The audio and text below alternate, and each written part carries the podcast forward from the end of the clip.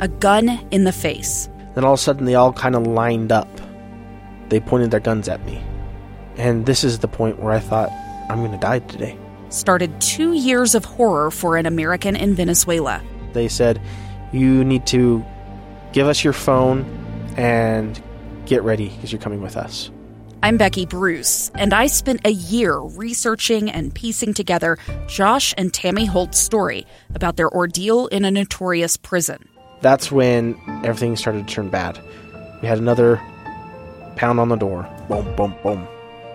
And there was the police once again. You can binge all of the episodes of Hope in Darkness on KSLPodcasts.com or wherever you get your podcasts.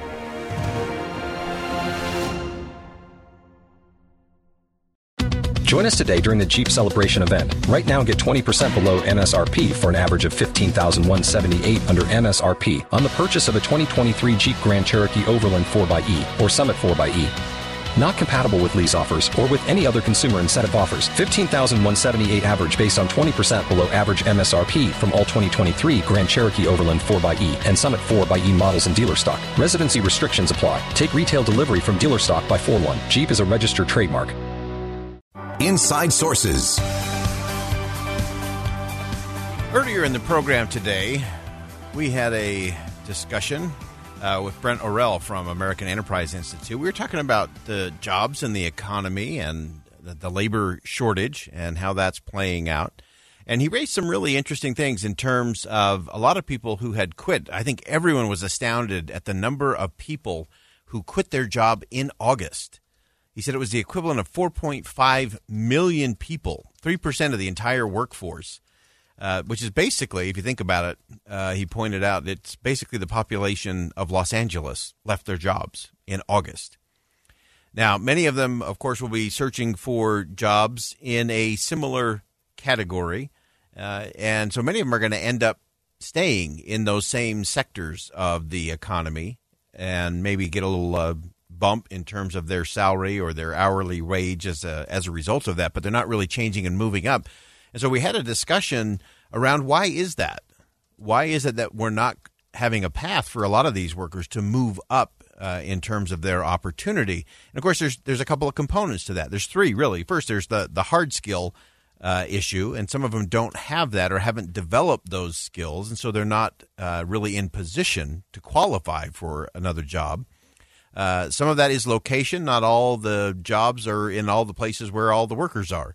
And so there's a, a, a location issue, although that has sort of been uh, fettered out a little bit as it relates to the pandemic because people have realized that, hey, I can work from home part time. I can go into the office part time. Maybe I can work remote. Uh, and so those things are going. And that leads us to where we want to round out our show today. And that is the mismatch in terms of the soft skills gap. And this is where I think there is a huge, huge gap. And we aren't getting any better at it. Uh, really interesting. Speaking at Harvard University, a commencement cer- ceremony, uh, Winston Churchill, years and years and years ago, uh, somewhat prophetically predicted the collapse of the world's most dominant military and political empires, and that the world would enter a new phase of development. And the new phase Churchill pointed out, would be one where creativity, innovation, ingenuity, and personal initiative would rule the day. Churchill said, The empires of the future will be the empires of the mind.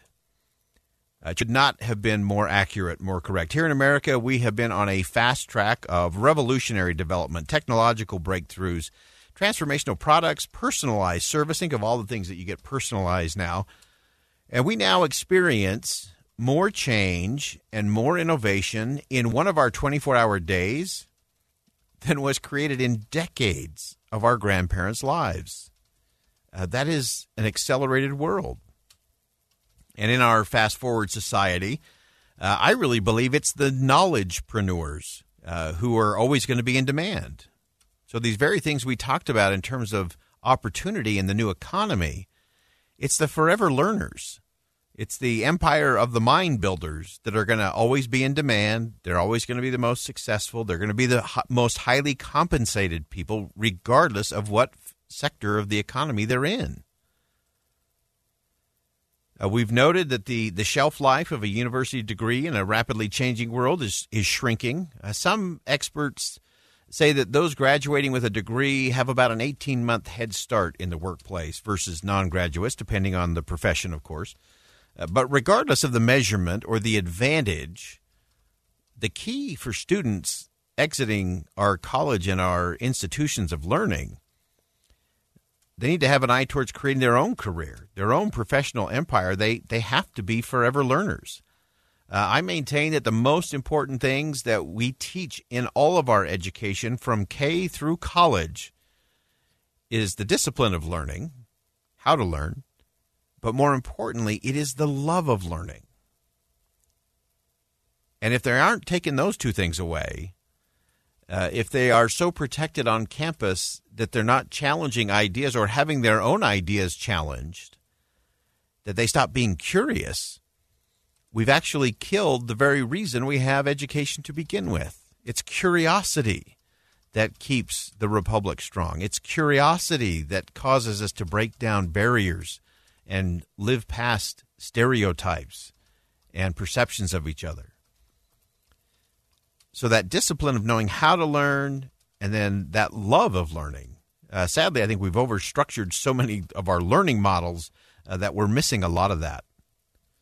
And this is where I believe the the real high impact teachers and mentors do their most important work. When you create space for students to love the learning while they develop the disciplines and the skills to do it well, to me that's great teaching. That is great teaching in a nutshell. But here's the rub for me we rarely compensate the empires of the mind kind of teachers properly. Uh, we reward instead those who do individual research or write white papers for periodicals. Uh, we, we favor publishing as opposed to impact. But teachers who transmit a love of learning to their students, uh, they, they change lives forever. They change communities. Uh, I'll never forget uh, an experience I had with author and historian David McCullough. Uh, he had an Empire of the Mind teacher at Yale that changed his life and impacted millions who have read McCullough's works ever since. Uh, I remember I was in Washington, D.C. We were in the Library of Congress appropriately, and we had the chance to sit down with David McCullough, and he described his experience with this teacher who transformed his life. Uh, so McCullough was an English major at Yale, but he needed a history credit to graduate, and he hated history. Let that sink in for a minute. David McCullough, uh, one of the great historians, hated history. He was an English major, and he had put off taking this history class. He wasn't fond of memorizing. He didn't like dates and locations. Uh, he dreaded taking this class. So finally, he got around to doing it. He had to before he could graduate in English. But he walked into this large hall, and McCullough described himself as just grumbling that he had to go to this class. And it wasn't even being taught by a real professor, it was being taught by a graduate assistant. But the graduate assistant, uh, his name was John Hubbard. Uh, he walked into the room, and Hubbard believed that the best way to teach was to show the students what you love. And he informed the class that they would not they would not be tested on dates, locations, or events. The class would focus entirely on the stories of those who lived and made history.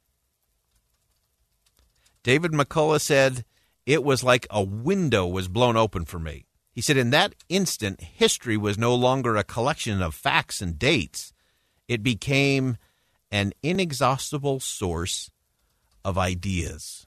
I love that. When history, we just talked about this unearthing of uh, Terrace, uh, this Chinatown here in Utah. Uh, it is an inexhaustible source of ideas. It's the power of ideas, not the idea of power that we've got to get our leaders to refocus on. And I believe those ideas are the foundation of an empire of the mind that obviously changed Dave McCullough's world. And David McCullough, of course, world renowned as the, the master of the art of narrative history. He's got to be the best narrative history writer we've had. Uh, two Pulitzer Prizes, two National Book Awards, Presidential Medal of Freedom. Uh, on and on and on it goes. But more importantly, David McCullough is still learning. And his empire has not only expanded to bridge to the past and the present, he's inspired many of us to begin our own work on our own empire of the mind. And so when you think through that, you know, formal learning and all of that, absolutely critical, absolutely vital, has its place in preparing our students for careers, for life, and for the business world. Uh, we talk about all these jobs that are available. Uh, I was really fortunate. My dad was one of the great Empire of the Mind builders. Uh, he taught me if you wanted to learn something, go read five books about it, talk to three people who know about it, and then go try it and apply it for yourself. Uh, that changed my world forever. I was not a great student. Barely got through high school. Uh, stayed in college just long enough to meet my wife, Debbie. Uh, but I learned from my dad that if you love learning, if you're a forever learner, you've always got an option because you can build an empire of the mind. And so, in, in every field, from engineering to mathematics to medicine, family living, vocational trades, even education itself, success and impact will be dependent to a large degree on recognizing that Churchill was right. The empires of the future are going to be the empires of the mind. I'm Boyd Matheson. Thanks for listening to Inside Sources here on KSL News Radio. And as always, as you go out into the world today, make sure you see something that inspires, say something that uplifts, and do something that makes a difference. A gun in the face. Then all of a sudden, they all kind of lined up. They pointed their guns at me. And this is the point where I thought, I'm going to die today. Started two years of horror for an American in Venezuela. They said, You need to give us your phone and get ready because you're coming with us. I'm Becky Bruce, and I spent a year researching and piecing together Josh and Tammy Holt's story about their ordeal in a notorious prison. That's when everything started to turn bad. We had another pound on the door. Boom, boom, boom. And there was the police once again. You can binge all of the episodes of Hope in Darkness on KSLPodcasts.com or wherever you get your podcasts.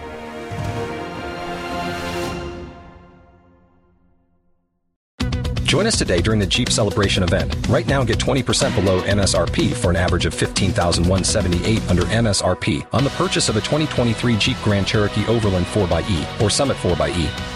Not compatible with lease offers or with any other consumer incentive offers. 15,178 average based on 20% below average MSRP from all 2023 Grand Cherokee Overland 4xE and Summit 4xE models in dealer stock. Residency restrictions apply. Take retail delivery from dealer stock by 4 1. Jeep is a registered trademark.